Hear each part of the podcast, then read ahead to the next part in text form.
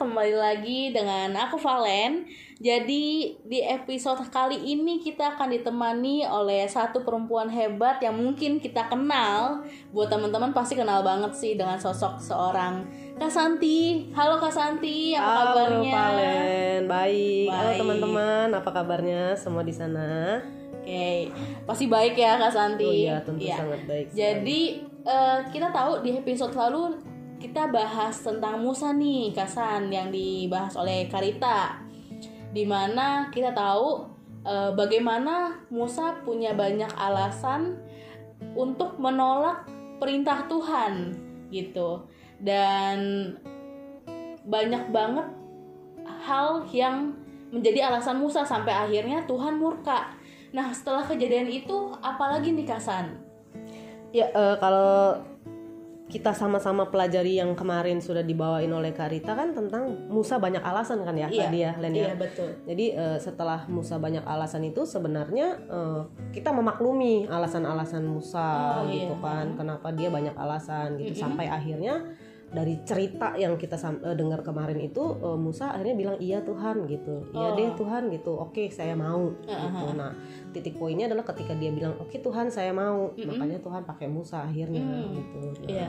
pada episode kali ini kita akan sama-sama belajar tentang ketika Musa bilang iya, Mm-mm. ya Tuhan akan pakai Musa gitu. Jadi Hmm. eh, waktu kit- waktu Musa bilang iya, kan sebenarnya nggak nggak nggak langsung bilang iya dulu kan karena Iya, banyak ah. alasan gitu. Betul, Sampai betul. akhirnya kita akan baca dulu deh di dalam eh, Keluaran 4 ayat yang kedua. Kalian boleh baca dulu deh Keluaran 4 ayat yang kedua. Oke, Keluaran 4 ay- ayat yang kedua.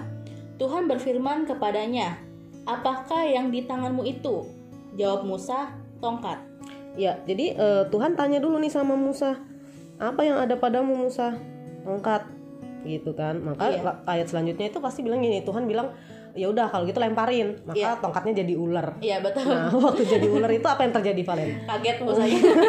Musanya kaget, Takut. terus lari. Iya, betul, Eh, lari. jadi sempat lari Musa. Terus Tuhan bilang, eh Musa sini sini jangan lari, gitu kan? Musa jangan lari pegang ekornya, Iya, gitu iya. kan? Oh. Akhirnya Musa taat loh, Hmm. gitu. Jadi di sini juga eh, kenapa Tuhan pilih Musa? Mm-mm. Ada satu ciri Musa itu adalah taat, Oh, gitu. Jadi gitu. waktu Musa pegang ekornya, maka tongkatnya, eh ularnya jadi tongkat lagi. Iya, betul gitu. betul. Walaupun dengan perasaan takut ya Iya, megang heeh. ekornya ya. Nah, jadi waktu Musa bilang "Eh, iya Tuhan gitu masih pasti ada takutnya juga Iya, gitu loh pasti. bukan langsung langsung jadi pemberani enggak Manusiawi gitu. ya. masih manusiawi jadi waktu banyak alasan dan akhirnya Tuhan arahin Musa pada panggilan Heeh. itu Musa masih ada takutnya tapi intinya Musa mulai untuk mentaati Tuhan pada waktu itu gitu jadi waktu dia bilang mau Mm-mm. Tuhan tanya apa yang ada padamu Hmm, Tuhan eh, iya. Musa bilang tongkat Mm-mm. jadi Tuhan memanggil Musa, memakai Musa dengan apa yang ada pada Musa loh, gitu. Oh, Jadi iya, jangan banyak alasan. Hmm. Aku nggak pandai bicara Tuhan, Iya.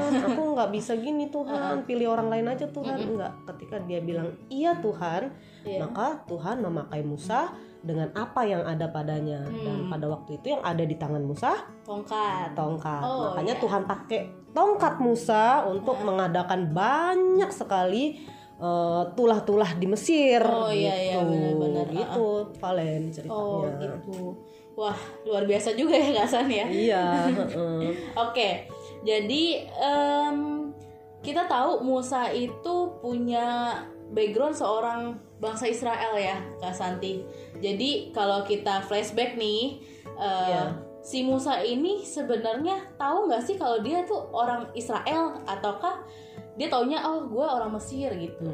Nah, kalau kita baca di dalam Alkitab itu kisah tentang Musa ini dan kemarin Kak Rita juga sempet sampein tuh tentang sejarah Musa. Hmm, Ya iya, kan yang waktu dia lahir dibuang kemudian Iya. dipungut sama putri Firaun iya kan. betul. Uh-uh. Nah, pada waktu dia dipungut sama putri Firaun, Uh-uh. kan Musa ini disusui oleh ibu kandungnya sendiri, Len. Oh, gimana tuh kak ceritanya Jadi, kok bisa gitu? Waktu Musa dikanyutin ke eh, sungai Nil, Uh-uh. kan kakaknya perempuan Miriam ngikutin dari jauh, jadi Oh, ngeliatin gitu. oh. Waktu diambil sama putri Firaun, Mm-mm.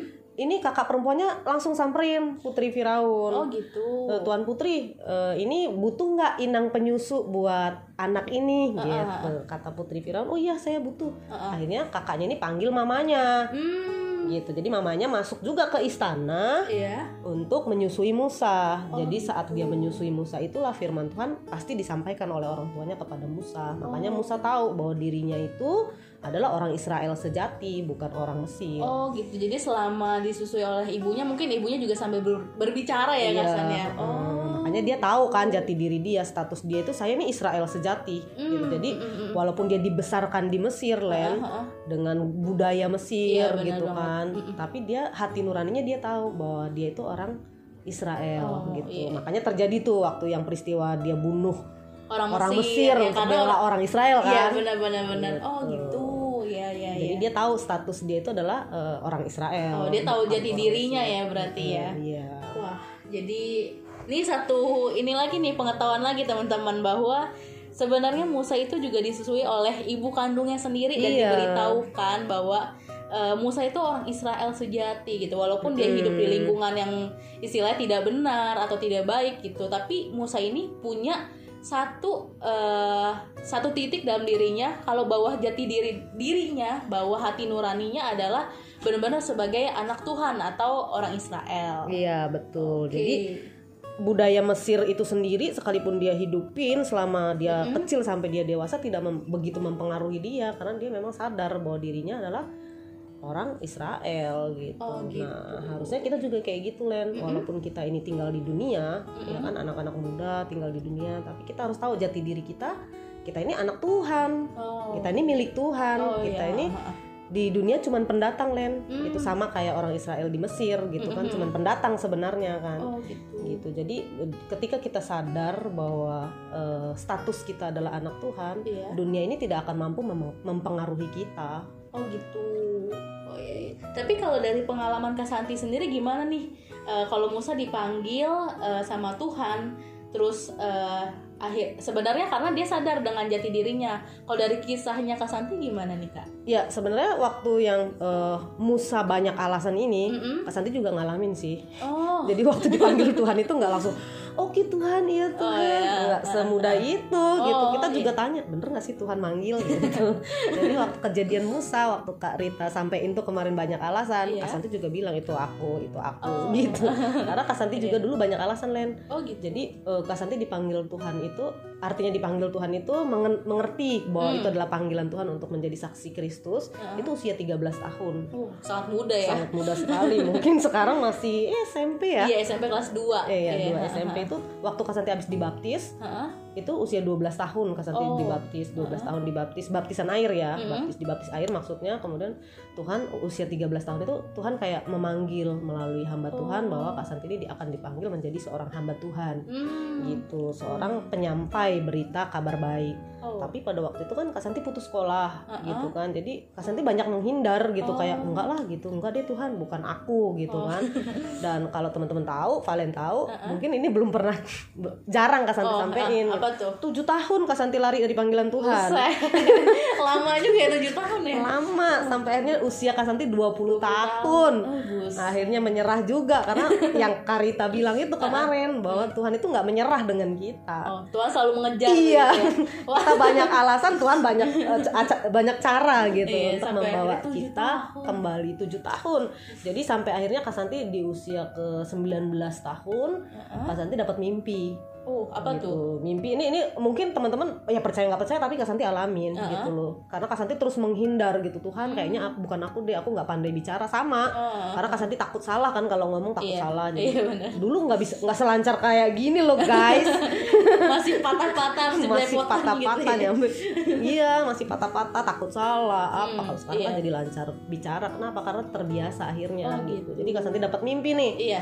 mimpi satu kali waktu malam Kak Santi mimpi kayak melihat eh, tuayan gitu kebun Hmm. ladang yang sudah menguning Heeh. dan siap dituai itu kayak Oh. yang di firman Tuhan tuh ya Iya, ladang iya. sudah menguning siap untuk dituai nah Kak Santi seperti berdiri melihat gitu loh melihat Oh. padang di depan Kak Santi itu yang kayak padi-padi sudah kuning Oh. Nah, dalam hati Kak Santi bilang, wah ini sudah siap panen, Mm-mm. gitu. Nah, tiba-tiba Kak Santi nengok ke arah kanan tuh, gitu. Waktu Kak Santi berdiri, nah di situ karena berkilau-kilauan ada alat-alat yang kayak tajam, gitu kan, Oh. tajam-tajam, alat-alat untuk menuai, Ah, ah, gitu.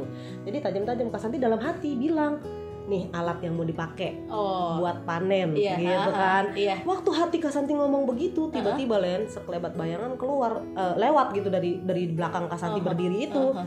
dia lewat tapi dia nggak ke arah kanan nggak ngambil alat Wah. yang di kanan itu karena Kasanti pikir orang ini mau panen Uh-huh. harusnya kan dia ke kanan dong Iya, ngambil alat-alat itu tapi dia ke arah kiri ke arah kiri dan dia kayak jongkok ngambil di semak-semak sebuah alat yang kayaknya itu alat sudah dibuang orang Oh. Yang nggak dipakai lagi gitu Oh. tapi dia ambil kemudian dia kayak asah dia pukul-pukul dia asah sampai sekarang asahannya itu kayak Santi kayak masih jelas di telinga gitu Oh. dan akhirnya waktu dia sudah asah dia pukul-pukul supaya maksudnya rapi ditajemin lagi Uh-uh. nah orang tersebut sosok ini memakai alat itu untuk menuai gitu Oh. sejak saat itu Kasanti nangis dan Hmm. oke Tuhan saya siap Hmm. kemudian tahun itu Kasanti mengajukan diri untuk menyerahkan diri menjadi pelayan Tuhan Wah. Full gitu Oh, luar biasa ya melalui mimpi akhirnya kita sadar juga ya. Iya. Tapi secara nggak langsung sebenarnya itu juga diingatkan sama Tuhan ya. Mm-mm. Maksudnya bukan berarti eh, apa? Walaupun kita orang yang tidak dilihat banyak orang, Iya. walaupun kita tidak pandai untuk bicara dan berani untuk nyamperin orang misalnya kayak gitu, tapi Tuhan tetap pakai. Tuhan pasti tetap proses yang tadi Kasanti bilang, diasah, Iya. terus dipertajam gitu. Itu adalah sebuah proses ya Kasanti ya. betul itu proses makanya Tuhan bilang apa yang ada padamu Iya, gitu iya, jadi benar-benar. Ya teman-teman sekarang apa yang ada pada teman-teman? Kalau teman-teman serahin sama Tuhan ya di rela diproses ya. Ah, yang iya. kedua kan Musa itu rela diproses Oh, kan iya, ya. Ah, iya, selain dia tahu statusnya anak Tuhan yang kedua dia rela rela diproses. Hmm. rela diprosesnya artinya apa? Musa tinggalin tuh semuanya. Oh, gitu. setelah dia dewasa di dalam Ibrani coba deh Ibrani 11 Iya. ya ayat yang ke-26 27 kalian boleh baca deh Ibrani 11 Hmm. Oke. ayat 26 27 coba Ibrani 11 ayat 26 sampai 27 ia menganggap penghinaan karena Kristus sebagai kekayaan yang lebih besar daripada semua harta Mesir sebab pandangannya ia arahkan kepada upah karena iman maka ia telah meninggalkan Mesir dengan tidak takut akan murka raja ia bertahan sama seperti ia melihat apa yang tidak kelihatan Iya, jadi kan Musa ini kan seorang pangeran, ya kan di Mesir kan. oh ya Nah, tapi dia rela tinggalin semuanya. Namanya pangeran itu enak loh. Iya, gitu loh. Namanya pangeran tinggal tunjuk aja apa aja Iya. enak, apalagi dia disayang sama putri Firaun Hmm, gitu hmm, kan. hmm. Jadi dia rela tinggalin semuanya Kenyamanan gitu. itu Kenyamanan ya. itu. Dia rela diproses sama Tuhan Hmm, gitu. Dan kalau apa yang ada padamu itu rela diproses sama Tuhan, hal sederhana sekalipun itu Tuhan bisa pakai untuk mengadakan banyak mujizat gitu. Oh. Nah, kalau teman-teman nanti baca di dalam Alkitab, kerelaan Musa itu dia bilang apa pun itu kenyamanan di Mesir dia tinggalin karena dia ngerasa bahwa penghinaan karena Kristus lebih baik gitu. Penghinaan karena dia orang Israel lebih baik daripada dia hidup sebagai pangeran di Mesir oh, gitu. iya, iya. Kerelaan dia gitu loh. Jadi dia akhirnya tinggalin semuanya dan dia memilih untuk eh, bersama bangsa Israel. Hmm, gitu. Iya, iya. Bener-bener dengan kerelaan hati banget Iya, ya. karena Wah, dia mengerti. Kalau kita di posisi Musa kayak ngomong tinggal nunjuk, apa yang dibicarakan langsung muncul depan muka, pasti susah banget ya kesannya. Susah. itu ninggalin zona nyaman itu nggak Iya, gampang, Iya, Len. bener. Bener banget kesan. Aduh, kalau kita bayangin di posisi Musa juga kayak kita juga pasti maksudnya saat ini orang-orang juga pasti berpikir kayak duh tinggalin gak ya? Tinggalin gak ya? Iya, gitu kan. eh, jangan jangan gitu deh, nggak usah susah-susah. Kayak sekarang aja nih kita kan lagi zona nyaman nih. Di rumah saja, Oh, ya iya, kan. Bener sih? Iya, di iya. rumah saja itu eh, nyaman kita tuh. Mm-mm. kayak mungkin kita kayak di rumah saja itu sudah kayak Musa pada waktu di istana, oh iya. Ya kan? Nyantai, enak-enak, tinggal mau makan tinggal makan, makan Iya. tidur, makan tidur. Kemarin kan sempet ngobrol tuh sama Karita, ah, betul. Kari, eh, Rit kita ini ngobrol eh kita ini makan tidur makan tidur kayak lagi nunggu mati.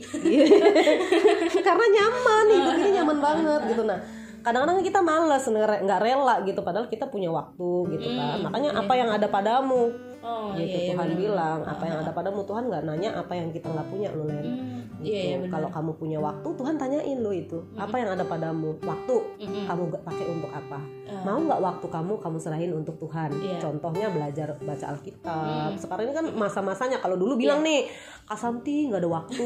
Padahal waktu siapa yang kasih? Coba Len. Iya. Tuhan, gitu kan. Jadi nggak ada waktu baca firman. Jadi sebenarnya kita nggak usah dipaksa-paksa lagi. Iya benar. apa yang ada padamu? HP Iya. kalau Iya sekarang iya benar. Nempel mulu banget tiap hari kan sama HP. nempel mulu nah kalau kamu tahu bahwa ini yang ada di tangan kita HP dan HP ini kita serahkan untuk Tuhan ini HP bisa memberkati banyak orang kalian Iya iya. gitu di zona nyaman kita ini nih Mm-mm. tapi kita rela gak Meninggalkan zona nyaman itu meninggalin ya. zona nyaman kita contohnya HP ini biasanya nyamannya kita pakai buat main Game. games ya kan itu Nonton nyamannya nonton yuk YouTube. YouTube gitu kan tapi mau nggak kita tinggalin zona nyaman kita rela Mm-mm. oh kita mulai bahas nih firman Tuhan di Nah. handphone kita Iya. gitu catat ayat-ayat kemudian berbagi sama orang lain Hmm. itu hal-hal yang simpel aja Oh. gitu loh Nah ini kesan berbagi dengan orang lain gitu. Misalnya nih kita anak-anak muda ya mungkin beberapa merasakan hal ini ya Kasan. Mungkin dulu dulu kita kayak eh, ya kita bukan seorang yang rajin baca firman, sharing firman. Nah di saat-saat kayak gini kita mulai berubah nih Kasan gitu kan dengan maksudnya perubahan tersendiri ya gitu. Bukan karena untuk mencari muka dari orang lain gitu, dipuji lah segala macam. Nah mungkin dari beberapa kita anak muda ada yang mulai rajin baca firman, mulai menerapkan dalam dirinya dan mau sharing. Tapi di titik dia mau sharing, dia takut karena dicap kayak so cu- suci lo dulu lo nggak begini, Iya. so baik lo gini-gini. Nah itu gimana tuh Kasan? jadi eh, kita balik lagi kepada pembacaan firman Tuhan kita dulu ya nih Iya. Eh, pembahasan kita kan tentang Musa waktu Musa bilang eh, dia mau Mm-mm. terus apa yang ada padamu tongkat Heeh. dan Tuhan pakai tongkat itu Heeh. untuk melakukan banyak tulah-tulah ya di Mesir Oh, iya, ya. iya, heeh. Jadi waktu Musa pakai tongkatnya itu di Mesir Mm-mm. kan tulah pertama nih kita Heeh. kalau kita bahas kita di, di tulah pertama kan air menjadi darah ya, Iya, Len, ya. betul. Jadi Tuhan bilang, nah sebelum tulah-tulah ini kan Tuhan sebenarnya bicara sama Musa Mm-mm. untuk bangsa untuk eh, Firaun kan. Iya. Tuhan bicara sama Firaun melalui Musa gitu Iya. untuk bawa bangsanya izinin gitu lah Iya, izinin bangsa Israel Keluar. keluar Iya. tapi ternyata eh, itu tidak didengarkan oleh Firaun. Firaun. Akhirnya terjadilah tulah yang pertama. Mm-mm. Ya tulah pertama itu ini ini menyangkut dengan pertanyaan Valen tadi ya. Iya. heeh. Eh, tulah pertama kan air menjadi Darah. darah. Tuhan bilang sama Musa, Musa kamu pukulin deh tongkat kamu ke sungai Nil terus kepada mata air mata air sumber mata air. Maka akhirnya sumber mata airnya berubah menjadi Darah. darah. Dan pada waktu itu pasti orang orang-orang Mesir pada ngomongin Musa nih ah Musa mah kayak gitu nih kayak kayak Penyihir. apa? penyihir dia Iya. mah Karena kan Firaun juga punya penyihir-penyihir Iya, ya Kasan ya yang bisa penyihir-penyihir melakukan itu juga. betul jadi Oh, iya, iya. waktu Musa lakukan itu dengan tongkatnya Mm-mm. Mu- Firaun kan nggak mau kalah nih ceritanya dia panggil Iya. juga penyihir-penyihirnya Heeh. untuk mengadakan hal yang sama bisa heeh. nah pada waktu itu pasti orang juga bilang ah Musa ternyata apa yang lu buat sama bisa lah. sama gitu kayak bangsa Israel juga mungkin bilang juga ya kan bangsa Israel yang dibela dia juga mungkin bilang ah Musa itu kok sama orang Israel orang Mesir juga bisa buat Iya, gitu ha. cuman intinya adalah Musa tidak terpengaruh Oh, oh iya iya benar. ya kan Musa nggak terpengaruh kan Iya, dia tetap taat waktu dia sudah bilang oke Tuhan saya mau Heeh. maka Tuhan dengan sendirinya kasih kemampuan loh sama Hmm. Musa gitu. Jadi ketika kita mau kita akan mampu. Nah pertanyaannya kan kita sering nggak mau karena takut. Iya, takut takut. ntar diomongin Iya, ya kan? benar-benar. jadi akhirnya nggak deh nggak usah. Gue nggak nggak Hmm. lakukan deh. Iya, gitu. Oh. ngapain share? Ngapain ini? Heeh. gitu. Akhirnya nggak dilakukan. Padahal ketika kita lakukan Tuhan yang akan kasih kemampuan. Gitu leh Oh iya iya. Benar-benar benar Kasan. Oke kita bahas bahas bahas bahas soal tulah nih. Mungkin Mm. kita eh, bahas sedikit aja nih Mm, dari beber ah, dari 10 tulah yang Tuhan eh, apa ya berikan kepada Mesir kepada bangsa Mesir Mm. gitu. Nah yang pertama kan tadi Kasanti sempat bilang air menjadi darah ya kan. Mm. Terus yang kedua itu ada katak. Terus yang ketiga ada nyamuk. Nah, Mm. keempat nih kak ada lalat. Nah tapi kak di eh, apa tulah-tulah ini ada satu kota yang luar biasa yang nggak kena loh kak. oh iya. Gitu. soal kota yang nggak kena nih tulah-tulah di Mesir teman-teman.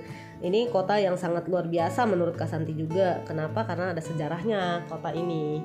Sejarahnya adalah Yusuf pada waktu itu eh, minta sama eh, raja Mesir untuk sebuah daerah gitu untuk bangsa Israel tinggal gitu di situ. Dan sampai saat Musa Nabi Musa diutus Tuhan itu bangsa Israel akan tinggal di situ gitu loh bangsa Israel tinggal di situ makanya waktu tulah-tulah itu ada Heeh. se- kota ini bebas dari tulah-tulah itu Len Oh gitu.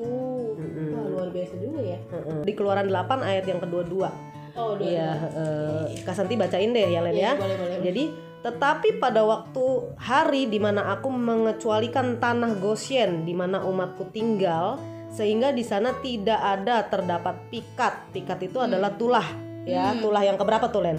Lalat pikat Keempat, ya iya. kan. Jadi ada satu tempat yang nggak kena nih. Kenapa? Karena dikecualikan sama Tuhan supaya engkau mengetahui bahwa akulah Tuhan yang ada di negeri ini Oh ya. gitu. Jadi tempat itu namanya Goshen kalau teman-teman tahu. Berarti tempat tinggal orang Israel ya kak Iya, ya? betul. Jadi Tuhan selalu Len, Tuhan itu kan eh, kalau kita belajar sama-sama ya teman-teman semuanya eh, Allah itu menciptakan dunia dengan firman, Iya betul. terus memeliharanya juga dengan firman, Iya.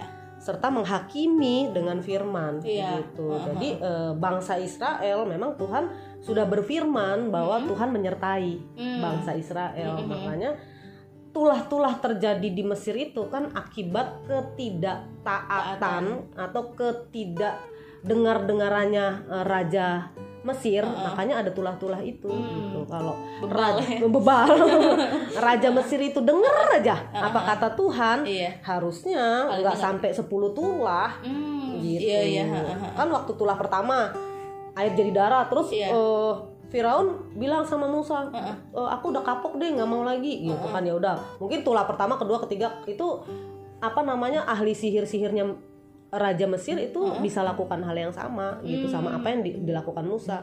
Tapi pada satu titik di mana ada tulah lagi yang terjadi, ahli-ahli sihirnya orang Mesir nggak bisa lakukan. Dan mereka bilang, oh bener ini ternyata Tuhan yang bekerja. Kami sudah tidak sanggup lagi meniru apa yang dibuat oleh Musa gitu.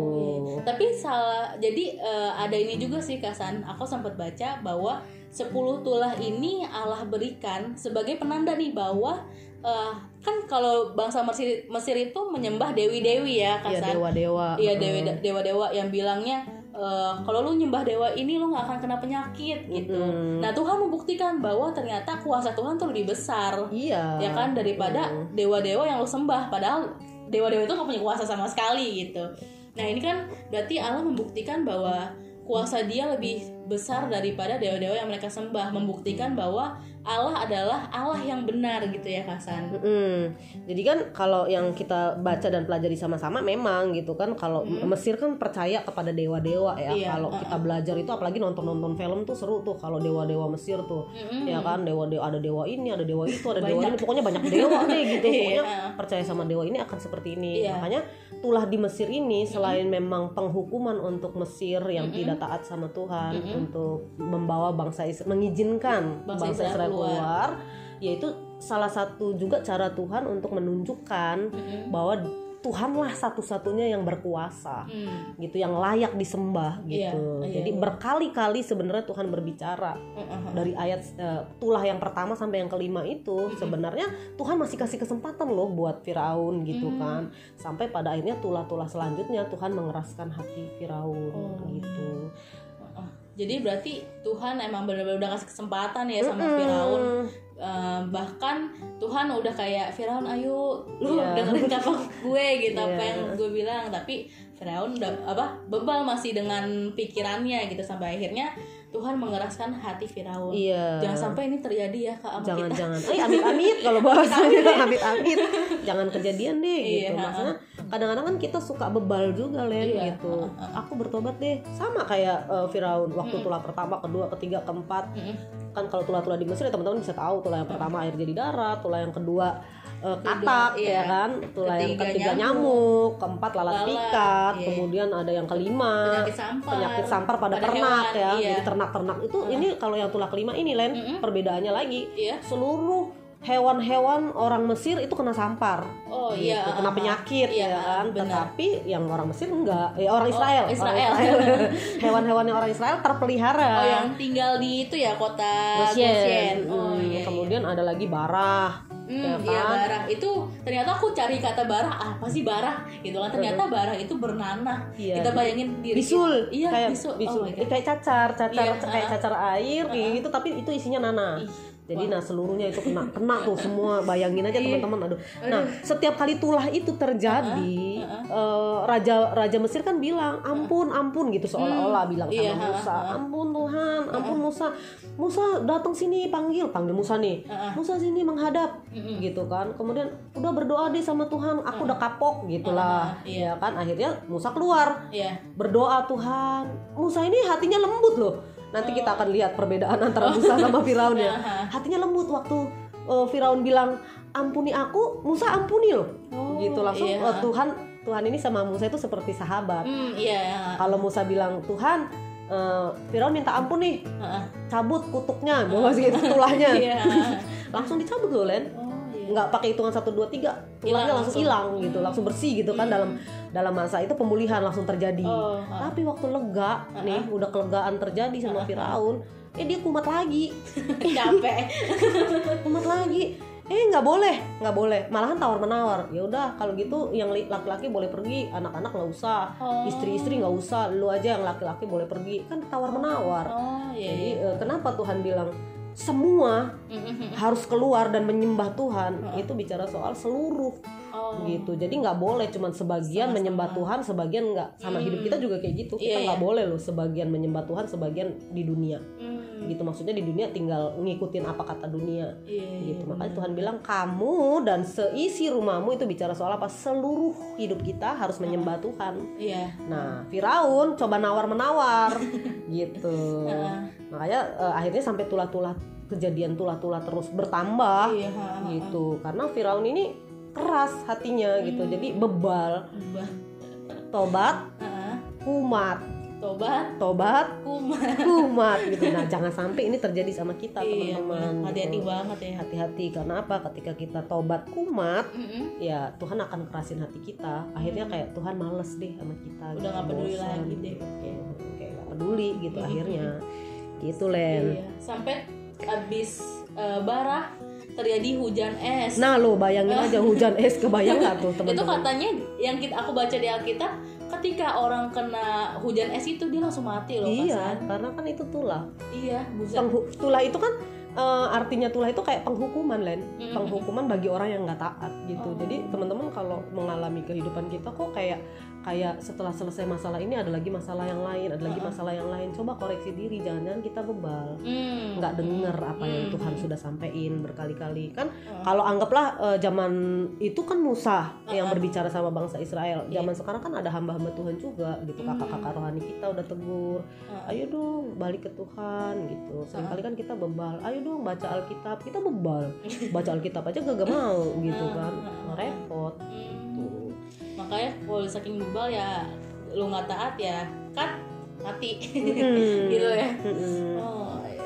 Terus juga ada tulah yang delapan belalang. Mm-mm. terus yang sembilan gelap gulita. Tapi yang di kota Goshen Goshen lagi terang. Wah, kenapa coba go- kota Goshen terang? Kenapa tuh kasar ya karena ada kemuliaan Tuhan Hmm, gitu. Ada iya, terangnya iya. Tuhan di terangnya kota. Tuhan yang tinggal di dalam hmm. Nah harusnya kan kita seperti itu Len gitu. Di Oh, dunia iya. yang gelap ini kan gelap gulita tuh sebenarnya sedang menguasai dunia. Oh. tetapi anak-anak Tuhan makanya Tuhan bilang kamu adalah terang. terang dunia gitu. jadi dunia yang gelap ini harusnya kita nggak ikutan gelap. Hmm iya benar. Gitu. Karena kan kita yang dipilih Tuhan nih. Iya ha, ha. kan kalau dibilangin bait Allah Goshen itu seperti tempat yang Tuhan pilih. Iya Nah betul. kita itu juga kan Tuhan pilih. Oh, Jadi iya, di iya. tengah dunia yang gelap ini Mm-mm. kita harusnya jadi terang hmm. di tengah dunia yang mengalami penghukuman ini harusnya kita tetap ada dalam perlindungan Tuhan. Jadi Hmm. dalam situasi apa pun Mm-mm. kita nggak usah takut. Bahasanya gitu. Iya. asal kita mah mau. mau apa yang ada padamu. Ya. kan balik lagi. Iya iya benar kalau kita punya Tuhan di dalam Iya, hidup kita dan kita bilang saya mau Tuhan selebihnya kita cuma alat sebenarnya Hmm. dipakai Tuhan. Iya kan Tuhan begitu mengasihi manusia ya Len. Iya, makanya Tuhan pakai manusia. Iya benar. Gitu. Iya iya. Nah kayak tongkat itu cuma alat alatnya Mm-mm. Musa Mm-mm. Nah, contoh kayak sekarang Kasanti nih. Iya. Kasanti juga cuman alat. Hmm, hmm, gitu. Hmm. tanpa Tuhan Kasanti nggak bisa berbuat apa-apa Hmm. gitu. Jadi kalau kita perhatiin Iya, ya. coba sekarang kita bedain nih antara Musa sama Firaun.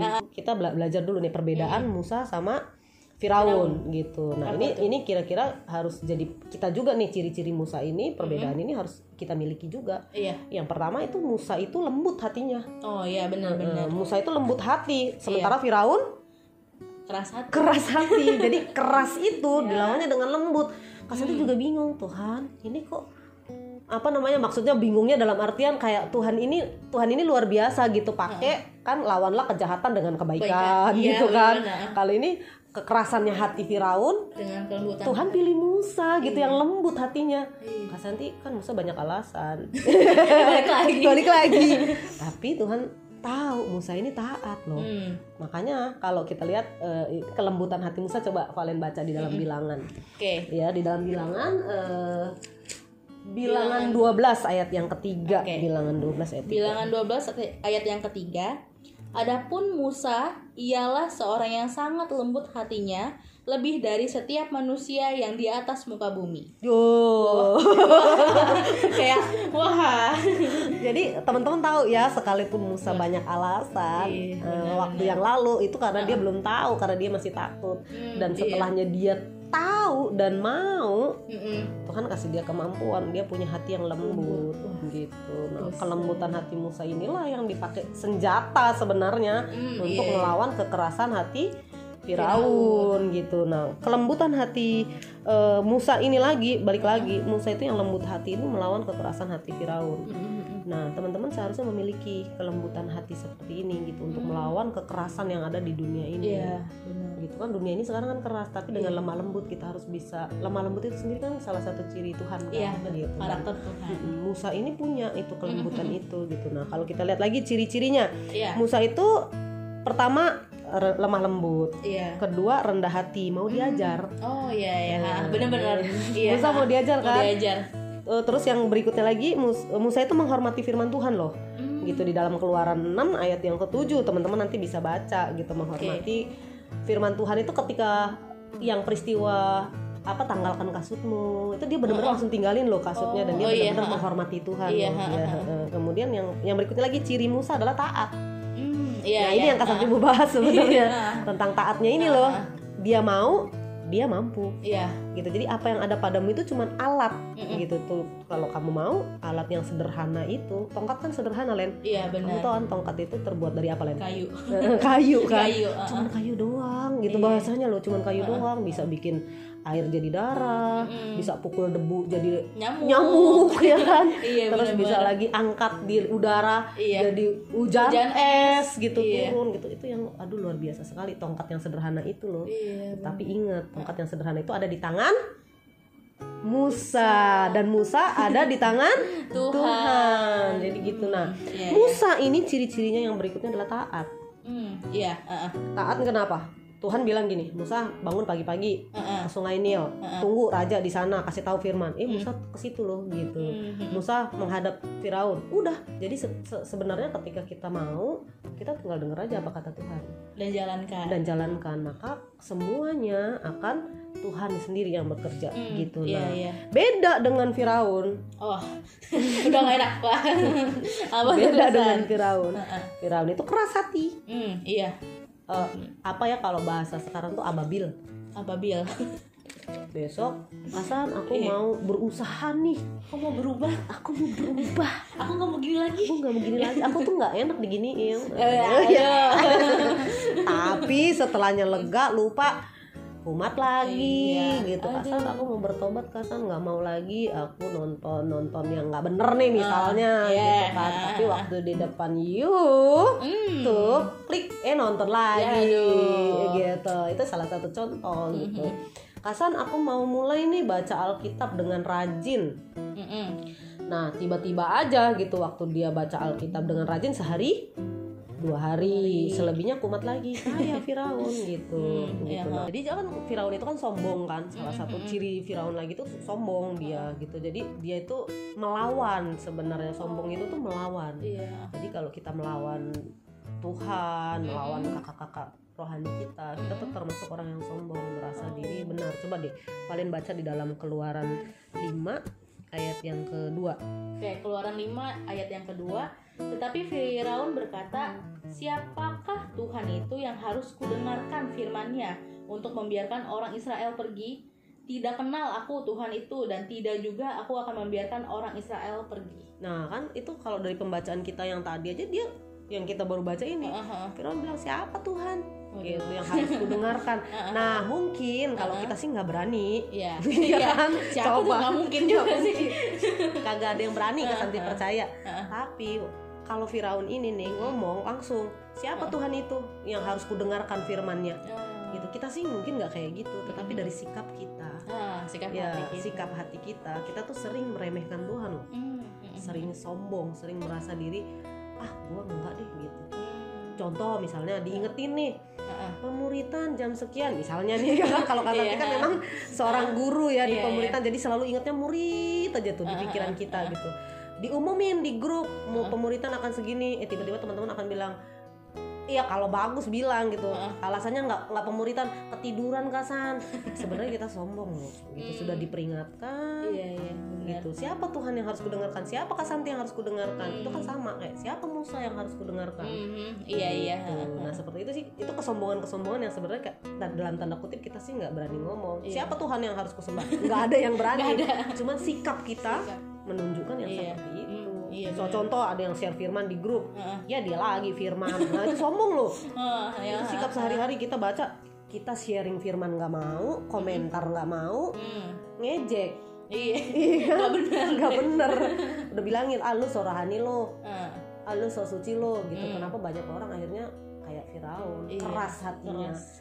makanya beberapa kali Kak Santi bilang Len mm, kalau tersinggung sebenarnya masih bagus hmm, iya benar. iya kan betul Iya. Len kalau tersinggung tuh masih bagus Len hati nuraninya masih belum, Belum, keras iya. dalam tanda kutip Masih ada lah.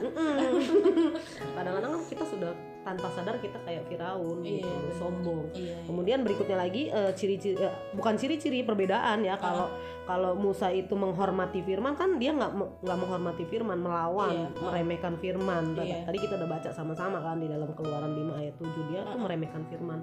Sama dia bebal, bener-bener bebal. Mm-mm. Bebal dan yang terakhir dia nggak mau bertobat. Oh, iya, Ya kan? iya benar. Firaun itu nggak mau bertobat. Kalau Musa itu bertobat loh.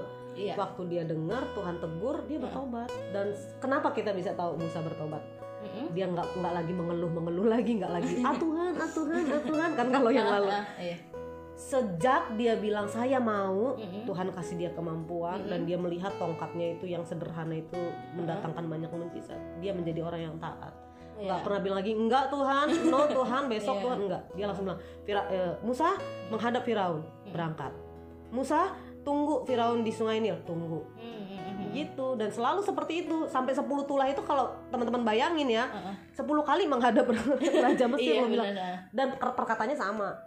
Raja izinkan bangsa Israel keluar Iya. dari sini untuk menyembah Tuhan Iya. kata kata raja enggak datang tulah ya kan Iya, heeh. kemudian kumat eh apa namanya Firaunnya kalau kita simpulin Firaunnya bilang ya udah kapok nih sama tulah panggil Musa lagi Musa datang Firaun bilang sama Musa Musa aku sudah capek nih udah deh aku dengerin. Akhirnya Musa keluar berdoa lagi sama Tuhan. eh besok terjadi lagi begitu sampai 10 kali Len. Kalau kita baikin capek tapi bedanya Musa sekarang tah taat setelah dia bertobat dia taat Hmm. nah kita harusnya begitu. Iya benar-benar waktu kita sudah bertobat kita taat gitu. Dan kita harus sadar bahwa status kita anak Tuhan dan kita harus rela diproses. Iya betul. gitu. Dan ketika kita rela diproses apa yang ada pada kita Tuhan bisa pakai menjadi mujizat-mujizat yang luar biasa loh Iya benar-benar. gitu. Jangan selalu berpikir saya nggak bisa Kak Santi. Iya. siapalah saya ini? Enggak enggak ketika kamu bilang mau jadi titiknya di sini adalah mau. Mau. Ya kalau Valen bilang Valen mau Tuhan ya udah apa yang ada pada Valen Tuhan kelola Iya, bahasanya benar-benar. Tuhan pakai oh tongkat itu lagi-lagi Santi kasih tahu tongkat itu sederhana sekali Iya ya ya benar. Heeh, Gitu. Sederhana.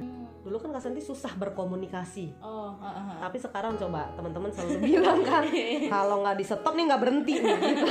Itu nggak berhenti. Panjang. panjang gitu nah Iya. ini jangan sampai nih Firaun ini kayak kita nih Iya, iya ya benar. kita yang, yang akhirnya kita mungkin nggak berani ngomong tapi akhirnya dengan sikap kita Iya, kita sikap. bebal loh sudah Iya. ditegur diingetin ditegur diingetin Iya.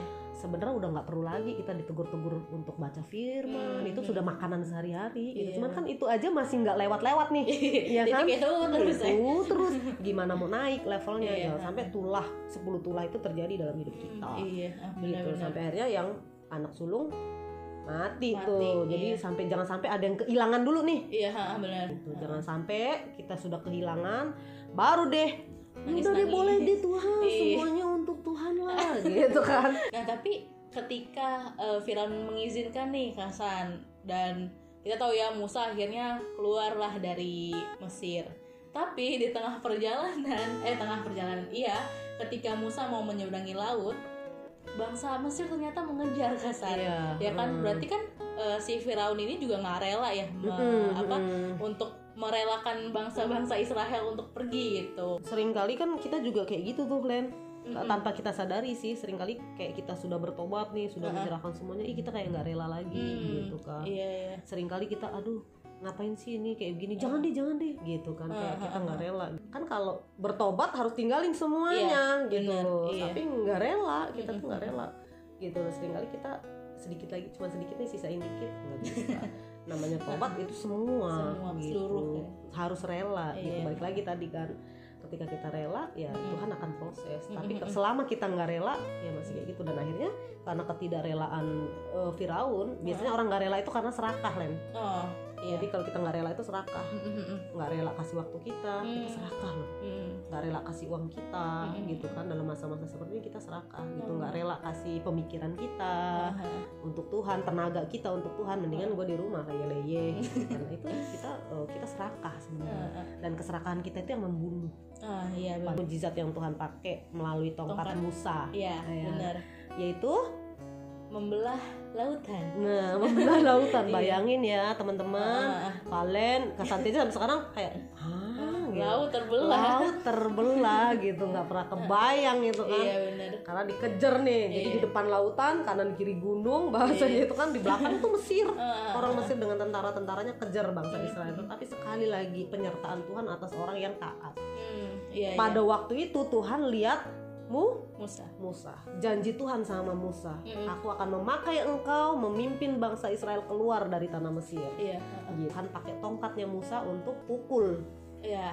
laut Ah, ah, dan ah, ah, terbelahlah laut terbelah. itu gitu dan Mhm. kuasa Tuhan itu luar biasa bagi orang yang taat Hmm, hmm, cuman kita ini sering nggak mau taat yang kita harus perjelas nih kak di, di sini adalah tongkat itu hanya sebagai alat yang tadi Kasan Yes. bilang tapi balik lagi kuasa itu adalah dari Tuhan betul ya kan sekali Heeh. Mm-mm. kalau kuasanya nggak dari Tuhan ya itu nggak akan terjadi Mm-mm. gitu jadi ba- sebaiknya kita tidak memuji atau tidak menyembah hal-hal atau alat-alat gitu tapi yang lebih berarti adalah siapa yang memberi kuasa itu tersendiri Iya, jadi kalau kembali lagi bertanya ya, apa yang ada padamu? iya Itu kan kalau pada waktu itu Musa bilang tongkat. iya Itu kalau sekarang apa yang ada padamu? Sebenarnya kita harus bilang Tuhan.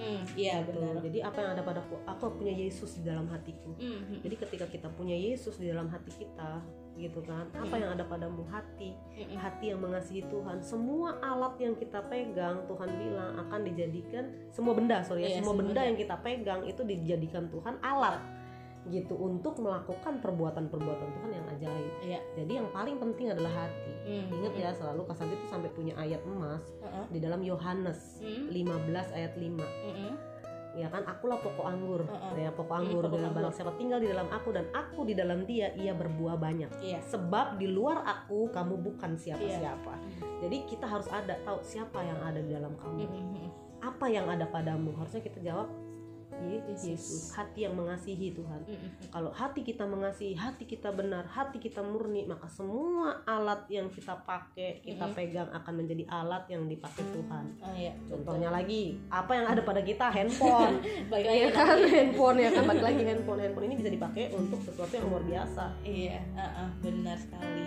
apa yang ada padamu harus pakai Iya, semuanya betul. untuk kemuliaan Tuhan kamu betul. punya tenaga pakai Iya. untuk kemuliaan Tuhan kamu punya waktu pakai Mm-mm. gitu untuk belajar firman gitu Oke.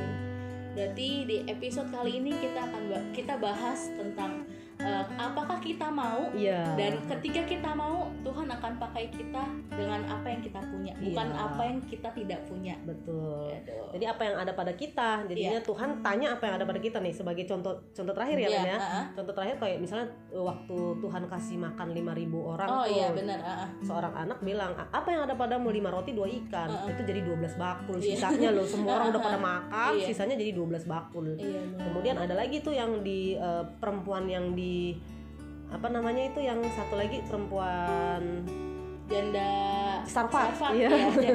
Mikir, Janda Sarfat ya. itu apa yang ada padamu? iya Cuman ada sedikit minyak, Minyak dan, dan segenggam tepung. tepung. Tapi Iya. ketika dia lakukan Mm-mm. dan serahkan semuanya untuk Nabi Elia pada Iya. waktu itu, dia terpelihara hidupnya sampai Mm. masa eh, kemarau atau masa pacaklik itu lewat Iya, gitu. Jadi apa yang ada padamu gitu. Iya, iya. Tapi Mm-mm. mau nggak iya gitu. benar Jadi kayak misalnya nih, Mm. kalau dibilangin Musa kan ingat status, ingat nggak eh, peristiwa eh, bukan peristiwa, satu ilustrasi yang Kasanti bilang eh, lima ekor burung. lima ah, Ya, ah, lima ekor ah, burung yang ah, tiga mau terbang. ah, ah. Sisa berapa? bisa dua Eh, sisa lima. Baru mau. baru mau baru mau Baru Iya, mau. ah, Jadi dia burungnya nggak mau terbang gitu. Oh, Kenapa? iya. Suka takut. Ah, Padahal burung, namanya juga burung. Dia Ah. punya statusnya burung bisa terbang nggak sih? bisa Bisa. Jadi dia jangan takut. Jadi Iya, kadang-kadang kita juga ingat status kita anak Tuhan. Kita bisa nggak? Bisa. Mau nggak? Nah Hmm. itu burung bisa terbang sebenarnya. Hmm. Tapi mau terbang nggak? iya iya benar-benar ya benar-benar Kalau dia bilang mau, terus dia terbang aja. Iya. Yang kasih dia kuasa untuk terbang siapa? Tuhan Tuhan, bukan sayapnya loh. Iya. dia punya sayap, tapi yang kasih kuasa dia untuk terbang Iya. adalah Tuhan. Jadi mau dulu teman-teman Iya. ya, Valen, teman-teman semua. Mm-mm. Mau dulu karena ketika teman-teman mau, Mm-mm. apa yang ada padamu Tuhan pakai. Tuhan Iya. akan ubah sesederhana apa pun Hmm. gitu. Iya. Kamu yang sederhana Tuhan akan pakai dengan luar biasa. Kasanti yang sederhana Tuhan akan pakai dengan luar biasa. Oh. Saya bisa karena saya berpikir bahwa saya bisa. Wah, gitu. mantep gak tuh teman-teman? Oke, jadi eh, terima kasih Kak Santi buat Valen. setiap renungannya. Ini kita juga jadi belajar bersama ya teman-teman. Kita ketika kita mau kita pasti bisa karena kita tahu Tuhan yang menyertai gitu kan. yes, betul. Tapi ingat kita juga harus taat. Iya benar. ya kan? Iya. harus ingat kita taat. Oke, terima kasih teman-teman. Biarlah eh, teman-teman juga tetap berkarya di rumah dengan apa yang teman-teman punya sekarang. Kita tahu punya handphone, punya waktu gunakan itu sebaik-baiknya dan sebijaksana gitu. Jangan sampai waktu yang kita punya hanya hanya jadi sia-sia aja gitu. Jadi eh, terima kasih episode kali ini sampai jumpa di episode selanjutnya. Oke. Bye-bye. Bye bye. God bless you.